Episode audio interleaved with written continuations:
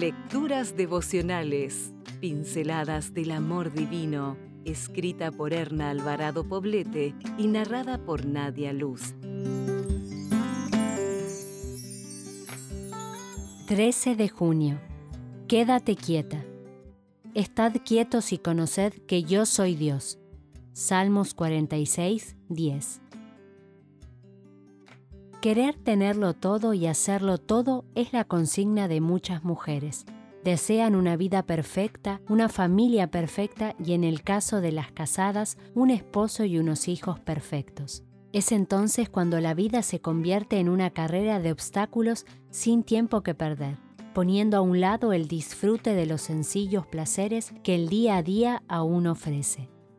Es frecuente escuchar de labios de mis pacientes y de mis amigas frases como estas. Si no hago algo, me aburro. Me gusta tenerlo todo bajo control. No tengo tiempo para descansar.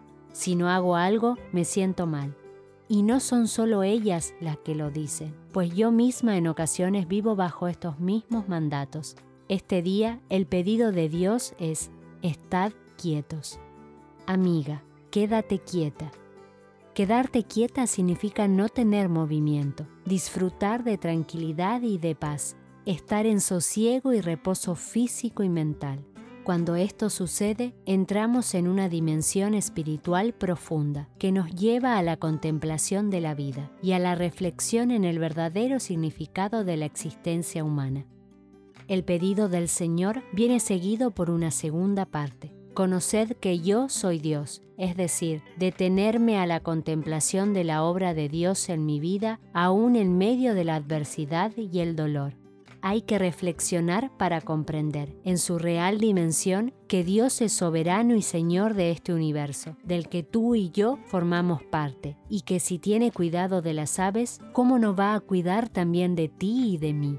Necesitamos meditar en la manifestación del amor incondicional de Cristo Jesús, que murió ignominiosamente en el Calvario, a pesar de que no lo merecíamos, para que tú y yo podamos tener vida eterna.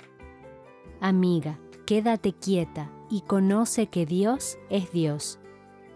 Comienza este día de la manera más simple, aunque sé que no es fácil. Quédate quieta y descansa en el regazo de Jesús.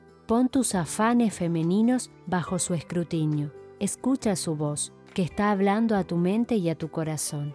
Recuerda que el Señor lo sabe todo sobre ti y que tiene mil soluciones a tus problemas cuando tú no tienes ninguna. Él ya sabe lo que vendrá a tu camino y está dispuesto a acompañarte en tu travesía por este mundo materialista, hasta que llegues a la patria celestial. Si desea obtener más materiales como este, ingrese a editorialaces.com.